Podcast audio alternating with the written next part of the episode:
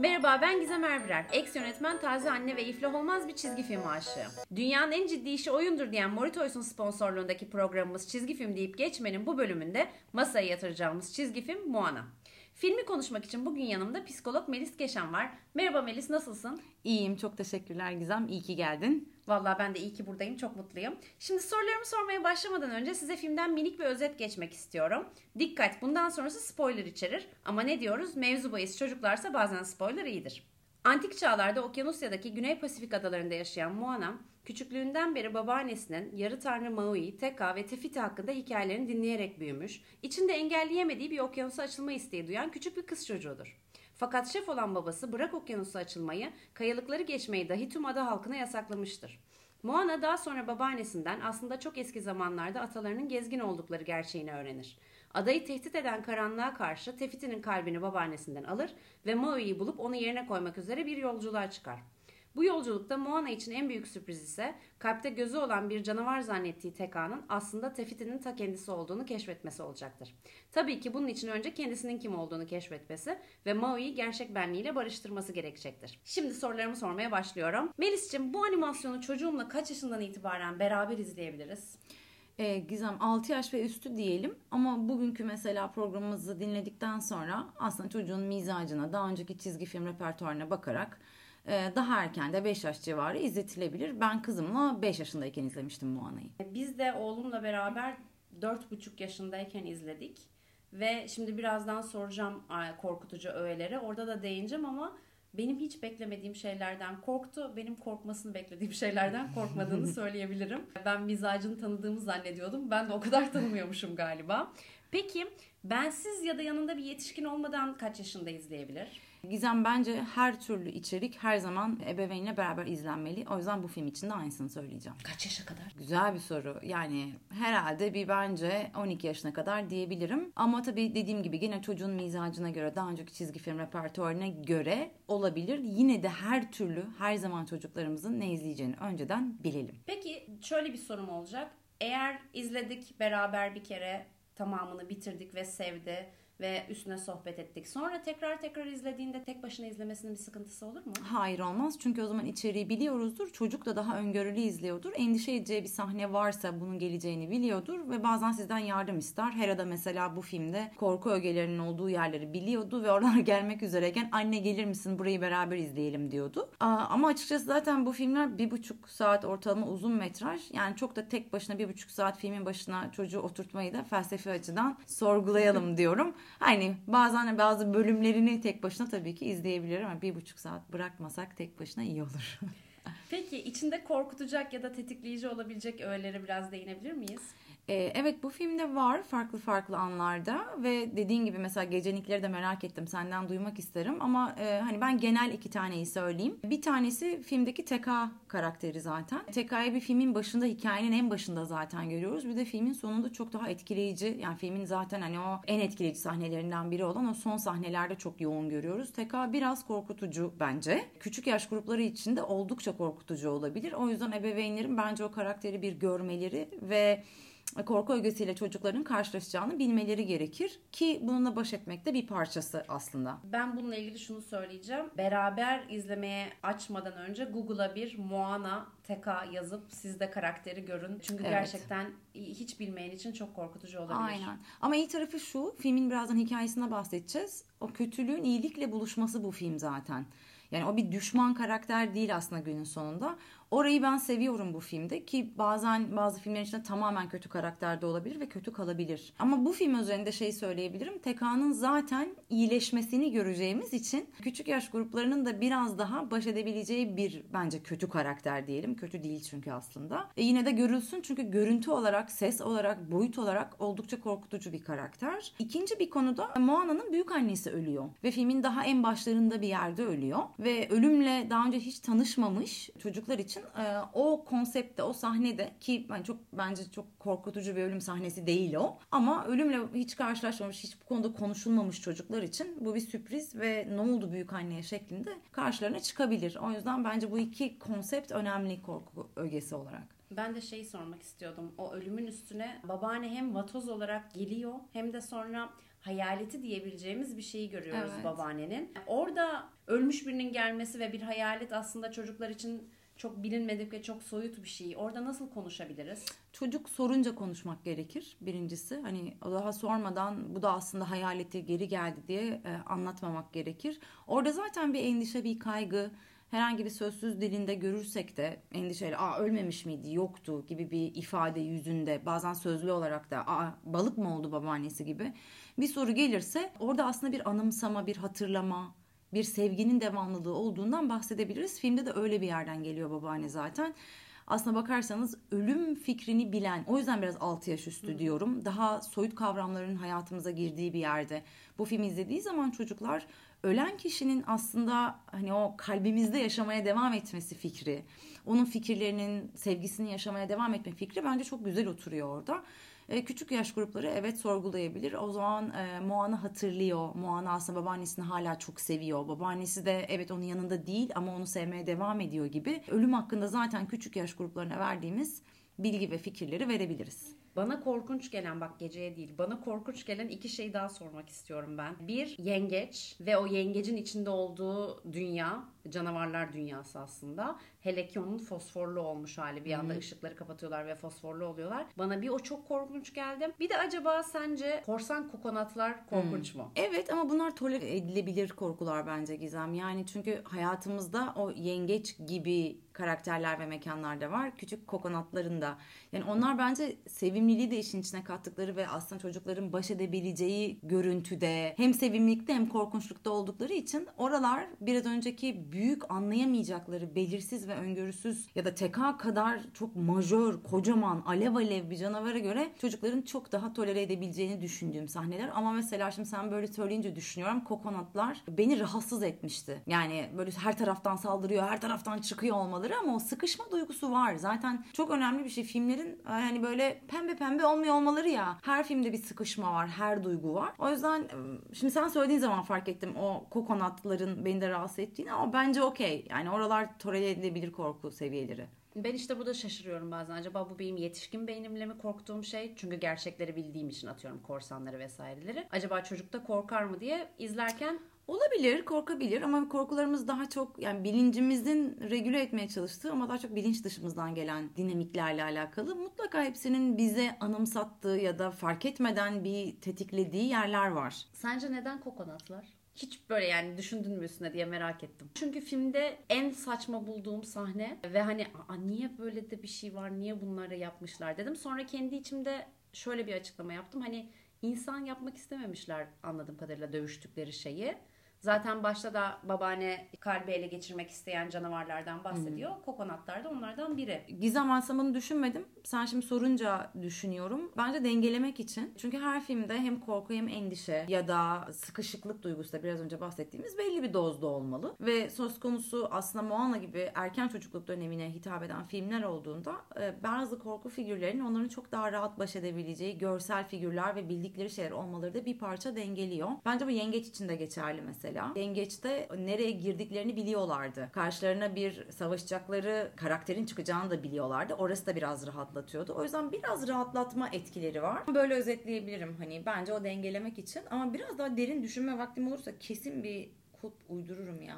Ben uydurdum söyleyeceğim. Sen ne buldun hadi bakalım. Ben şöyle bir şey uydurdum. İlk şarkıda babası ona kendi adalarını anlatırken kokonat yani Hindistan cevizinin ne kadar önemli bir şey olduğu şarkı onun üstüne kurulu. Yani işte suyunu içiyoruz, meyvesini yiyoruz, sepetlerimizi ondan yapıyoruz. O yüzden de hani aslında Moana'nın yaşam kaynağı kokonatlarken karşısına bir anda savaşması gereken bir şey olarak çıkınca ve ilk gördüğünde e, aa sevimliler aslında deyip çok da sevimli olmadıklarını görünce belki bir gönderme yapmışlardır diye kendim düşündüm. Bir Bence- şey okumadım hakkında ama. Harika gönderme yaptın. Birazdan filmin daha derinini konuştuğumuzda çok cuk oturacak bence burası. Sevindim. Gecenin korktuğu şeyi de söylemek istiyorum. Çünkü bana gerçekten çok ilginç geldi. Gece TK'dan asla korkmuyor. Ve TK'nın hatta taklidini yapıyor. Fakat gece babanın Moana'ya bağırdığı sahnelerden korkuyor. Çünkü artık izlediğimiz filmlerden sonra ben anladım ki gece canavar diye bir şey yok gerçeğiyle yüzleşmiş ve olmayan şeylerden korkmuyor. Ama babanın bağırması ona gerçek geliyor. Ve benim orada şeyi anlatmam gerekiyor. Baba aslında Moana'ya bir şey olmasından endişe ettiği için Moana'ya bağırıyor anlatmam gerekiyor barış yapması için filmle. Babanın şimdi korkacağım ben diyor artık bildiği için babanın bağıracağı sahnelerde ve orada yanıma geliyor. Belki sadece dinlemek o anlarda diyebilirim. Yani biz bu gibi sahnelerle de karşılaştığımızda ya da işte sen böyle bir şey beklemiyordun. Ee, Birçok kişi de bu gibi anlar yaşayabilirler bazı filmleri izlerken. Ya da hayatın içinde de oluyor bence bu gizem. Ya her şeyi teselli edip her şeyi temiz sayfaya çekmek zorunda değiliz çocuklarla ilgili. Biraz onu hatırlayalım ve biraz ebeveynler olarak da rahatlayalım istiyorum. Çünkü öyle bir sahneyle karşılaştın, iyi hissetmiyor. Sadece iyi hissetmediğini kapsamak yeterli bazen. Evet babası bağırdı ve Moana üzgün ve bu senin hiç hoşuna gitmedi. Bu bazen yeterli. Çünkü hayatta var bu. Yani illa babalar özelinde değil. Bir insanın bir insana kaba davranması, bir insanın bir insana sesini yükseltmesi var. Var ve bu aile içinde de var. Ve bunun bir filmde olması da o yüzden okey. Hani burada aslında öyle demek istemedi dememekten yanayım. Anlatabildim mi? Evet haklısın bu çok üzücü bir sahne. Bir çocuğa bir baba bağırıyor ve onu hiç anlamıyor ve bu seni üzdü. Çok iyi anlıyorum. Sen bunu yaptığın zaman zaten yeterince çok destek olmuş oluyorsun çocuğa. Süper çok sevindim. Ben orada birazcık daha babanın niye bağırdığını açıklamaya çalışıyordum. Bu sana seninle ilgili ne anlatıyor Gizem? Alınsam mı acaba? Ben de miyim? O zaman bir sonraki soruma geçiyorum. Öncesinde çocuğa bahsetmemin iyi olacağı detaylar neler? Var mı böyle detaylar? Şimdi sen bu soruyu sorduğun zaman hani önleyici gibi önce duyuyorum ama aslında ben öyle bir şey yapmak istemiyorum hiçbir filmde. Hani biliyor musun bu filmde karşına bir canavar çıkacak hazırlan evladım. Çocuğa spoiler da Ha, vermeyelim. spoiler vermeyelim ama mesela onu normalde onun dikkat etmeyebileceği ama dikkat ederse güzel kazanım sağlayabileceği şeylere yönlendirebiliriz bence. Mesela bunlardan bir tanesi benim hani bir sürü şey var da iki taneden bahsedebilirim. Bir tanesi ilk aklıma gelen burada bambaşka bir kültür görüyoruz. Yani şehirli çocuklar olarak izliyorlar bu filmi. Ama bambaşka bir kültür, bambaşka bir yaşam şekli, dünyanın bambaşka bir ucu. Bence bununla ilgili bir mesela farkındalık yaratabiliriz çocuğa izlerken. Mesela bu filmde biliyor musun çok uzak bir adada yaşayan insanlar göreceksin. Ve hayatlarında bizden farklı ama bizimle aynı olan da birçok şey yaşıyorlar. Bir buna bak bakalım izlerken. Hoşuna gidecek mi? Sen ne düşüneceksin gibi. Bence o kültürel farklılığa bir çıt dikkat çekmek güzel olabilir. İkinci bir e, önerim de birazdan filmin daha derin anlamını konuşacağız seninle. Oraya birazcık hafif gönderme yapabiliriz ki bu filmin bu anlamını çıkartmaması bir çocuğun içsel olarak zaten mümkün değil. Yani biz böyle emin ol filmi anladığına evladım gibi bir yerden girmeyelim. Ama şey sorusunu bir sormak isterdim. Öncesinde sonrasında oradan çok emin değilim ama senin kendini en sevmediğin zamanlar ne zaman gibi bir sohbet bu filmi izlemeden birkaç gün önce konuşulabilir bence. Çünkü bu filmde o sevmediğimiz o karanlık yüzümüzle ilgili çok önemli mesajlar var. O böyle direkt bu filmi izlemeden önce şimdi senin neleri sevmediğini konuşalım gibi bir yerden değil ama birkaç gün öncesinde neleri sevmiyorsun, hangi anlarda kendini sevmiyorsun, nerede gerçekten çok utanıyorsun, nerede gerçekten kendinle barışamıyorsun. Tabii barışmak birçok duygu olarak açılabilir bu erken yaş çocuklarına. Onun dilinde biraz burayı sohbet etmek iyi gelebilir. O farkındalıkla birkaç gün sonra bu filmin başına otururlarsa bence TK ve Tefiti ikilisini çok daha iyi anlayacaklardır. O zaman tam şimdi gelmişken bu çizgi filmde görünenin arkasında görünmeyenlerde nasıl mesajlar gizli? Ay burası bu filmin zaten aşık olduğum tarafı. Bir tabii görünen mesaj var. İşte bir e, ana karakterin Moana'nın o içsel büyüme, kendini bulma. Çok tipik aslında değil mi? Çizgi film ya da bence birçok aslında yetişkin filminin de ana teması. Ama bunun biraz derinine indiğimiz zaman birkaç çok güzel yer yakalıyoruz bence. Bir tanesi ve bence en önemlisi. En kötü karakter zannettiğimiz Teka'yla aslında tüm doğayı temsil eden, o doğa anayı temsil eden, tüm yaratıcılığın kaynağı olan Tefiti'nin aslında bir bütün ve aynı kişi olması. Bu bize aslında iyileşmenin o karanlık yüzü, o kötü parçamızı gerçekten kabul etmekle, o parçamızı sevmekle ve hepimizin içinde bir teka olduğunun aslında farkındalığıyla bence geliyor. En temel mesaj bence bu. Bunun da büyük oranda alınacağını düşünüyorum tüm izleyiciler tarafından. Yine de hani şey söylemem lazım. Filmin sonundaki o birleşme sahnesi çok ustaca. Yani çok ustaca. Ve oradaki bence çok önemli bir ustaca dokunuş da bu birleşmenin ve TK'nın iyileşmesinin ve TK'nın Tefite'ye dönüşmesinin zihinlediği kalple olması. Yani o taş kalbe konan bir şey. Ve aslında daha da derin düşünürsek Tefiti'nin kalbini aldığımız için tekaya dönüşüyor. O yüzden biz hani bilimsel olarak da bakarsan, spiritüel olarak da bakarsan, nereden bakarsan bak her şeyin ne kadar kalpte başlayıp kalpte bittiğini öğreniyoruz. Oysa çok uzun yıllardır iyileşmenin de ruh sağlığının da birçok şeyin zihinden geldiğini zannediyorduk. Ben bu tarafını çok seviyorum filmin. Kalp yerine konan taş olmadan o iyileşmenin gelmeyişi ve hatta Moana'nın hani bu sen değilsin dediği bir an var Teka'ya. Sen kimsin dediği bir an var yine o son sahnelerde Teka'ya. Kendine de sorduğu bir soru bu. Bunun seni tanımlamasına izin, İzin verme. verme. Aynen. Yani müthiş sahneler bunlar. Gerçekten çok ustaca diyorum. O bütünleşme ve iyileşme dediğim gibi o TK'ya TK alın alına geldikleri bir sahne var ya en son ikisinin. Orayla oluyor. Ben çok etkileyici bir an olarak görüyorum filmde orayı ve ana mesajı çok iyi destekliyor. Ama bununla beraber hemen buraya bağlayacağım. Filmde çok sevdiğim bir şey ve bence detaylandırırsak biraz önce senin söylediğin Coconut örneğinde olduğu gibi daha fazla örneğini de bulabiliriz. Ben ilk aklıma gelenleri saydım. Karşıtlıkların bir arada olabilme gücünü görüyoruz bu filmde biz. Hani siyah ve beyaz değil. Mesela Moana hem denize açılıp çok sevmek istiyor. Bu adasından vazgeçmek anlamına gelmiyor. Adasını ve aslında kendi insanlarını da çok seviyor. Birini seçmek zorunda olmayışı ya da Yine aynı şekilde Teka ve Tefiti'nin bir bir oluşu ya da Maui'nin yarı tanrı oluşu. Yani bir parçası tanrı ama bir parçası insan.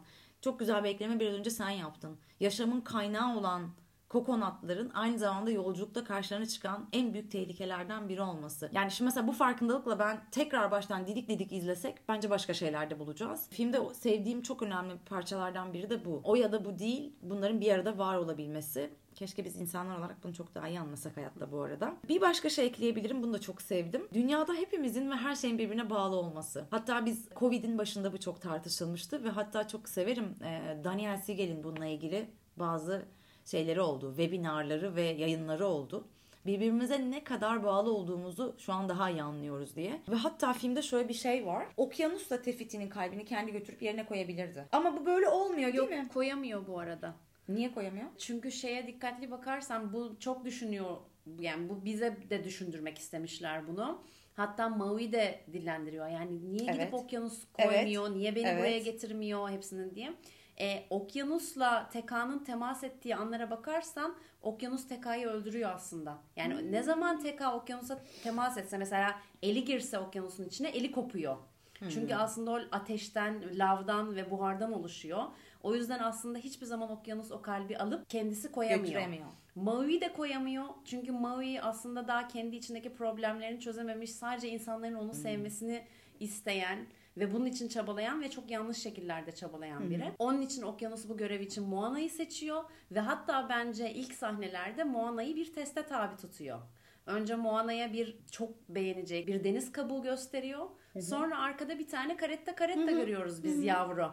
Ee, Moana o anda deniz kabuğunu almakla karetta karettaya yardım, Yardım edip etmek. hayatını kurtarmak arasında bir seçim yapmak zorunda Evet. kalıyor. Testi geçip karetta karettaya yardım ettiği zaman ona Evet. kalbi veriyor. Şuradan bak e, buna katılıyorum. Güzel ben mesela şey hatırlamıyordum sen bunu söylediğinde bir anda orayı atlamışım. Hani doğru TK ile okyanus yani su aslında temas ettiğinde ve biz TK'yı öldürmek istemiyoruz aslında. Şu an sen söyleyince çok anlamlı geldi ama başka bir karakter seçebilir. İnsan seçmeyebilir. Tanrılar var mesela bu hikayenin içinde. Tamam mı? Tanrıları seçebilir.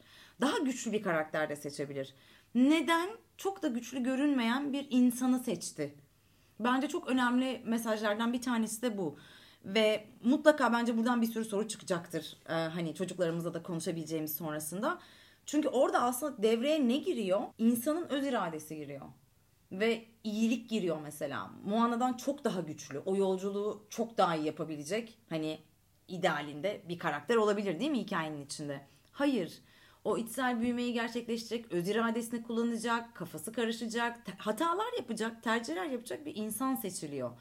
İnsan faktörünün ne kadar önemli olduğu ve seçimlerimizin ne kadar yön verdiğiyle ilgili bence çok alt bir mesaj var. Hani o tanrıdan, evrenden, akıştan beklemek var. Bir de öz irade var. İkisinin ne kadar birleştiğini görüyoruz ve e, bence gücün tanımı açısından da Moana'nın seçimi çok iyi. Yani ki mesela bu filmi biraz araştırdığım zaman gördüm ki acayip feminist açıklamalar da var filmle ilgili. Bir kadın karakterinin bir tropik adada yaşayan kadın karakterinin ana karakter olması ve bu inanılmaz görevi yerine getirmesiyle ilgili. Şey tarafına girmiyorum. Bunu savunan da vardı, karşısına duran da ama bence önemli olan çok da böyle kaslı güçlü görünmeyen ve tipik kahraman tanımına uymayan bir kızın burada o kahraman olabilmesi ve bu nereden geldi? Akıl, aklını, kalbini bir yerde kullanmasından. Ee, burada şey var bir de Moana'nın insan faktöründe. Moana kendi içine de bir yolculuğa çıkıyor aslında. Yani ben kimim diye çok soruyor. O ikisi arasında çok gidip geliyor. İşte acaba denize mi açılmalıyım yoksa burada halkımın başına şef mi olmalıyım diye. Yani ancak Moana kendi iç yolculuğunu tamamladıktan sonra Tefiti'nin ve Teka'nın da iç yolculuğunu fark edebiliyor. Oradaki şeyi görebiliyor. O yüzden de insan faktörü çok önemli. Bir de sen güçlü kadın karakter demişken şeye özellikle değinmek istiyorum. Bu hikaye Disney'in masallardan alıntı olmayan ikinci hikayesi. Yani ikinci prenses hikayesi diyeyim. Çünkü Disney prensesleri bir klasik biliyorsun. İlki Brave, cesur, kendi özgün hikayesi olan. Bu da ikinci hikaye. Polinezya'daki mitolojilerden esinlenerek hikaye yazılıyor. Polinezyalıların bu mitolojisinde gerçekten bir süre seyahat etmeye ara vermişler ve şeylerinde var. Fakat neden olduğunu günümüzde hala gizemini koruyor. Kimse bilmiyor. Oraya işte bu Maui hikayesini senaristler yazarken yönetmenler yerleştirmişler. Sorunun son cevabı da şey olsun. Bence bu film tutkunun hayatta ne kadar önemli bir şey olduğunu tekrar bize gösteriyor. Çok çok basit bir şey ama hayatta gerçekten kaç şeyi çok büyük bir tutkuyla yapıyoruz. Yani burada gerçekten Moana çok tutkulu. Ya film boyunca çok tutkulu. Her zaman Moana'da şey görüyor. Bu inatçı değil, kararlı değil Hani hakikaten doğru kelime bence burada tutkulu. Acayip bir şey ya. Yani o tutkuyu böyle izlemek çok güzel bir şey. Ya yani umarım ben kendi kızımla da bunu çok yaşıyorum. Hayatta bazı şeyleri tutkuyla yapmak lazım. Keşke her şeyi tutkuyla yapabilsek ama hayatında tutkulu olduğu neler var çocuklarımızın? Bizim hayatında tutkulu olduğumuz neler var bir bakmamız lazım. Hakikaten yaşadığımızı orada hissediyoruz. Çünkü bence Moana nefis örnek bu tutku için. Babaannesi ilk canavar hikayesini evet. anlatırken diğer bütün çocuklar korkarken Moana'nın suratında o tutkuyu zaten evet. görerek başlıyoruz. Aynen. Peki filmi izledik, bitirdik. Sonrasında film üstüne hangi sorular güzel felsefi bir sohbet başlatabilir çocuklarımızla? Birkaç tane bakalım. Bence bir tanesi biraz önce seninle beraber de konuştuğumuz konulardan bir tanesi. Sürekli Moana filmde okyanus neden bu işi kendi yapmıyor? Bana neden ihtiyacı var? Ben doğru insan değilim. Zaten çok güçlü okyanus kendi götürsün deyip duruyor. Bu arada Maui de aynısını Maui diyor. de aynısını Seni diyor. mi seçtiler diyor. Aynen. O yüzden burası bence sonrasında konuşulabilir bir şey. Çünkü işte demin dediğim gibi orada öz irade, seçim yapmak, aksiyonlarımızın hayata aslında yön vermesi gibi bir şey var arkada. Bence bu taraf konuşulabilir çocuklarımızla mutlaka. Neden Moana'ya ihtiyacı vardı sence? Okyanus neden kendi yapmadı gibi. İkinci ve çok sevdiğim bir soru şu olabilir. E, Moana'nın büyük annesi e, Moana'ya sevdiğin şeyi bulduğunda kendini bulacaksın diyor. Ya bu gerçekten çok güzel bir cümle. Hayatımızda kaç kişi bize böyle bir cümle kurdu ya da yanından geçti bilmiyorum. E, o yüzden bence bunun üzerine çocuğumuza sen neleri seviyorsun? Yani bunlar neler ve neden senin için önemli konuşmamız gerekli. İşte burada çocuğumuzun tutkularını keşfetmesi ve onların içinde kalmakla, onları desteklemekle ilgili bir yerde durabiliriz. E, bence burayı keşfetmeleri ve bazen bizim için çok önemsiz ve detay olan bir şeyin onlar için ne kadar önemli ve bir tutku kaynağı olduğunu da görebiliriz. Bir de bunu babaannenin yapma yönteminden bence çok ders alabiliriz. Çünkü babaanne bunu o kadar endirekt bir şekilde yapıyor ki. Yani mesela işte tam diyor ben artık taşımı koymaya gideceğim. İyi tamam koy o zaman diyor. Niye itiraz etmiyorsun? Niye engellemiyorsun diyor Moana. Evet. Aynı şekilde tekrar ruhu ya da hayaleti geldiği zaman şimdi seni evine döndürmeye yardım etmeye geldim ben diyor. Ve yani her sefer babaanne gelip merhaba hadi ben şimdi sana taşı vereceğim git demiyor. Moana'nın evet. oraya gelmesini bekliyor ve geldiği doğru zamanda ona o şekilde yardımcı oluyor. Aynen. İttirme yok. Evet. O hazır olduğunda destek var babaannede. Zaten hani karakterleri biraz konuşursak bilmiyorum ama babaanne çok orada ideal duygusal destek. Yani duygusal olarak var olan ebeveyn babaanne. ee, müthiş yani. O yüzden o yüzden de zaten ölümünden sonra hala Moana'ya en çok yardım eden o duygusal olarak var olabilen ebeveyn sadece anne baba olmak zorunda değil bir yandan da. Bu da bence çok önemli bir cümleydi o yüzden dediğin gibi ve deme şekli de çok haklısın. İttirmeden, kaktırmadan. Ya emin misin gitmeyeceğine ama bak bu kadar yol geldin yani dönülür mü şimdi buradan falan yapma işi. Evet. Ha sen bilirsin deyişi, gerçekten kararları çok gönülden Moana'ya bırakması ve onun içine bence önemlisi onun içine güvenmesi. Ya Moana'ya çok güveniyor babaanne. Zaten güvendiği için orada hani Ha şey diyor Moana. Bana anlatacak bir şeyin mi var diyor. Sana bir şey mi anlatmamı istiyorsun diyor mesela.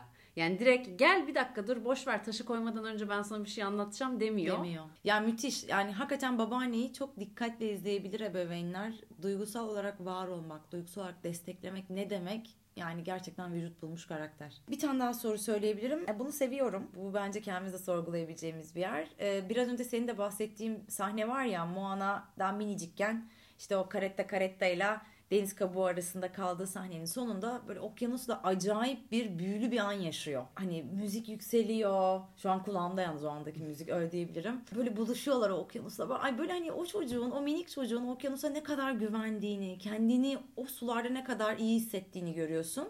Bu arada izlememiş seyircilerimiz için de bir detay düşmek istiyorum. Yani bundan sonra izleyecek olanlar için. Okyanus da bu filmde bir karakter. Evet. Ve bu filmde bir karakter olması için inanılmaz bir teknik çalışma yapılmış. Bu filmin iki boyutlu değil CGI teknolojisiyle yapılmasının en büyük sebeplerinden hatta tek sebeplerinden biri okyanusun mümkün olduğunca canlı gösterilebilmesiymiş. Ve müthiş bence. Yani okyanus resmen konuşmadan konuşan bir karakter filmde yani. Ve e, filmin iki yönetmeni var. İki yönetmeninin ilk CGI filmi. Filmin yönetmenlerini daha önce Küçük Deniz Kızı, Herkül ve Alaaddin ve Prenses ve Kurbağa filmlerinden tanıyoruz yönetmenleri. ilk CGI filmleri. E, ve o sahnede zaten filmde çok başı ne demek istediğimizi bence herkes anlayacak izlediğinde. Hakikaten izleyici olarak çok büyüleniyorsun ve okyanus çok arkadaş, çok güven veren bir karakter olarak karşınıza çıkıyor. Çünkü Moana'nın gözünden o sahneyi izliyorsunuz. Sonra o sahneye bir anda baba geliyor ve Moana ne yapıyorsun? Çabuk gel okyanusa yaklaşma falan deyip çocuğu paket yapıp kucağına alıp götürüyor ve aslında babanın sırtı dönük giderken Moana'nın hala okyanusa böyle acayip büyük bir sevgi ve ama neden der gibi bir ifadeyle bakışını görüyoruz. Belki çocuğumuza gerçekten bu sahneyi hatırlatıp ona belki senin çok iyi hissettiğin ama belki bizim o kadar iyi hissetmeyip endişeli davrandığımız anlar var mı? Belki sen korkmuyorsun bizim korktuğumuz şeyler bazen oluyor. Bunlar neler gibi bir yerden konuşmak da bence sonrasında güzel olabilir. Çünkü bu gibi anları bence çok yaşıyoruz. Ve oralara bence bizim de biraz farkındalıkla bakmamız lazım. Biraz karakterlere girmek ister misin? Tabii. Aslında Moana'yı bence soruların içinde bayağı bir konuştuk ama şöyle özetleyelim. Bence Moana'nın çok gerçek bir insan olması filmin en önemli taraflarından bir tanesi. Yani bizim diğer çizgi filmlerde gördüğümüz hani o çok şık, çok güzel. Yani ne dersen de hep bir şeylerinin çok gerçeklik dışı. Yani bir Elsa ile karşılaştırsana ya da başka bir filmlerdeki süper kahramanlarla. Bir koy Elsa'yı bir de yanına Moana'yı koy tamam mı? Hani vücut hatları bile farklı. Hani o mükemmeliyetin içinden çıkmış ve çok gerçek bir insan olması ben ben sevdiğim taraflardan bir tanesiydi. Orada çok çalışmışlar zaten yani bir yandan kaslı olması çünkü bir sürü şey yapıyor atlıyor zıplıyor vesaire. Bir yandan elbisesinin yani üstündeki giysilerin aslında çok yöreye ait olması ama verdikleri minik yırtmaç detayıyla onun atlamasına zıplamasına İzin eşlik vermesi. etmesi ve saçları. Saçları benim için çok önemli. Değil mi? Çünkü küçük deniz kızından bu zamana o kadar çok saçlarda müthiş bir gelişim olmuş ki dolayısıyla e, suya girip çıktığı zaman ya da üstüne su geldiği zaman ya da kum geldiği zaman saçlar o hareket içinde kendi hareketlerini kendi yapıyor. Yok artık. E, hem de şeyi çok seviyorum. Bazı sahnelerde böyle bir şey yapacaksa oturup topuz yapmalarını Moana'nın da Moana'nın Aynen. çok seviyorum. Genelde her filmde böyle filmin başlarında bir cümle oluyor.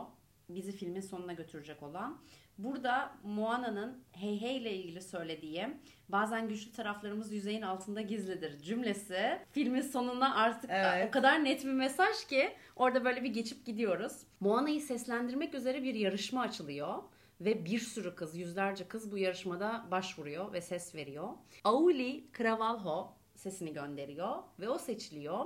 Daha Moana'yı seslendirirken 14 yaşında ve böylece bir Disney prensesini seslendiren en genç üye olarak araya katılıyor. Moana'nın aslında bir aşk hikayesi yaşamayan bir prenses olması Evet ya. ve o Maui ile aralarındaki dostluk Evet ya. değil mi? O kadar çok Müthiş kıymetli. ya gerçekten yani işte demin dediğimiz yerlere ne kadar bütünleşiyor değil mi? Yani şu hani bilinen hikayenin dışında bir akış olması bu filmi yani zaten bu film benim için hep ilk üçte hep söylüyorum iyi ki bunu konuştuk bu arada tekrardan vurgulayayım. Bu da çok sevdiğim taraflarından biri. Evet hakikaten hikayede beyaz atlı prensi bulmak ya da ona aşık olmak olmadan da kendini gerçekleştirebiliyorsun. Bence Maui çok önemli karakter olarak Gizem. Şimdi Maui'yi önce biz kötü karakter olarak biliyoruz hikayede. Kötü zannettiğimiz karakterin aslında daha çok küçükken annesi babası tarafından okyanusa atılarak terk edilmiş. Yani gerçek ebeveynleri tarafından hiç sevilmediği için sonra tanrılar Maui'yi alıyor ve büyütüyor ve ona bazı güçler veriyorlar. Ömrü boyunca tüm insanlığın sevgisini kazanmak için bir kahramana dönüşmüş aslında bir yarı tanrı olduğunu görüyoruz. Ya o kadar etkileyici bir hikaye ki bence. Yani bütün filmin içinde en çok etkilendiğin nereler var desen ben o teklerin üstünde oturup bunu konuştukları, Maui'nin tüm bunları Moana'ya itiraf ettiği ve o çok güçlü ve çok agresif ve aslında çok böyle egosentrik gördüğümüz Maui'nin bir anda o küçücük çocuğa dönüşüp hani aslında hiç sevilmedim. Hiç sevilmediğim için hani kaç yüz bin yıllık hayatı varsa bu yarı tanrının ömrüm boyunca insanların sevgisini kazanmak için uğraştım. Bütün dövmelerim ve bütün zaferlerim çünkü Maui'nin vücudundaki bütün e, dövmeler zaferlerinden oluşuyor.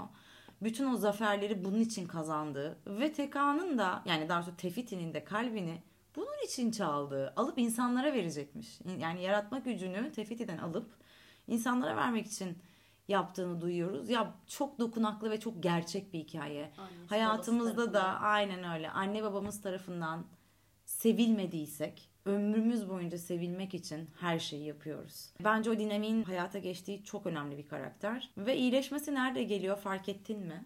Evet. Yani Maui de iyileşiyor bu arada. Evet. Moana sayesinde iyileşiyor üstelik. E, onun aslında okyanus tarafından sevildiğini ve tanrılara götürüldüğünü söyleyince yani sen bu değilsin yarı tanrı olarak da değilsin. Sen aslında sevilmeye değersin ve bak okyanus da bunu fark etti. Evet. Tanrılar da bunu fark etti. Bunun için bir şeyler yapmana, çabalamana gerek yok. Onay ve kabul. Evet. Hep buraya geliyoruz. Onay ve kabul. Ve bence bir detay daha var. O da seviyorum o sonundaki Tefiti ile muhabbetini. En son film bitiyor hmm. ve Tefiti ile bir muhabbeti var ya. Aldığı aksiyonların sonucunu kabul etmesi var. Özür diliyor. Oraya kadar çünkü salla ya karakterim o hep. Yani Aa, yaparım ederim hop seni oraya kapattım lay lay gibi bir karakterken o kadar güçlü olduğu halde artık filmin sonunda iyileşmesine eşlik eden ve devam eden süreçte Maui'nin aldığı aksiyonların tüm sonuçlarını kabul eden ve onlar için de aslında kendini affeden bir yerde olduğunu görüyoruz. Bence o işte kendini affetmek, öz şefkat, ebeveynlerimiz olmasa da önemli birinin bizi seviyor ve kabul ediyor olmasının çok önemli olduğunu görüyoruz. Dövmelerinde bir tane küçük Maui var. Ve onu Pinokyo'daki iç ses olan Ağustos böceğinden esinlenmişler. Aslında o şeye bakarsak onun hep ona doğruyu yaptırmaya çalıştığını ama Maui'nin onu dinlemediğini görüyoruz. Ve o ikisi arasındaki ilişkiyi çok seviyorum ben. Evet. Ve Moana ona şefkati verdiği zaman o küçük dövmede Maui'ye sarılıyor. O da ona sarılıyor. Elini koyuyor üstüne. Maui'nin dövmeleri filmdeki tek iki boyutlu çizim. Çizen kişi aslında Alaaddin'deki Ginny karakterini yaratan kişi. Bir de karakter olarak şeye gir değineceğim ben. Tavuğa. Tavuk ve domuza. evet. Tavukla ilgili şöyle bir detay var. Bir kere bu filmin iki yönetmeni var. Ron Clements ve John Musker. Daha önce söylediğimiz gibi. Küçük Deniz Kızı'nın, Herkül'ün, Alaaddin'in, Prenses ve Kurban'ın ve daha birçok Disney çizgi filminin yönetmenleri. Bu yönetmenler her filme kendilerinin bir cameosunu yani şeyini koyuyorlar, çizim halini koyuyorlar. İşte Alaaddin'de görebiliyoruz pazarda. Herkül'de taş taşıyanlar olarak görebiliyoruz. Misafir konuk olarak görüyoruz Ariel'de.